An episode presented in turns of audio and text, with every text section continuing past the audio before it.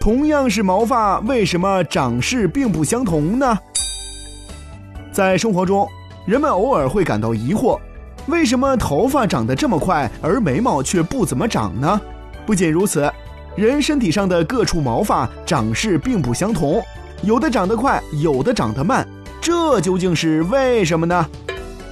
其实呀，人体各处的毛发都有生长、发育、衰老和死亡的过程。各处毛发的一生分为生长期和休止期两个部分，但每种毛发的生长期和休止期的长短是不同的。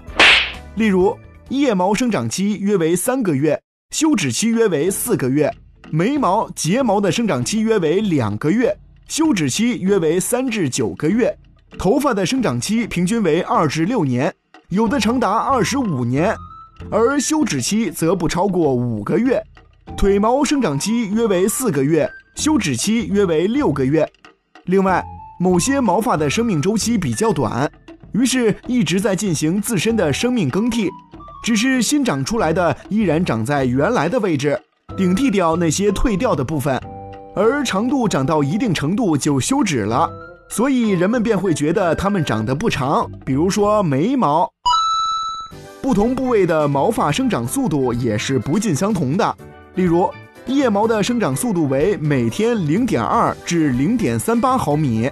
头发每天生长零点二七至零点四毫米，眉毛每天生长约为零点一六毫米。所以说，不是你的眉毛没有长，而是你的旧眉毛被新的眉毛顶掉了。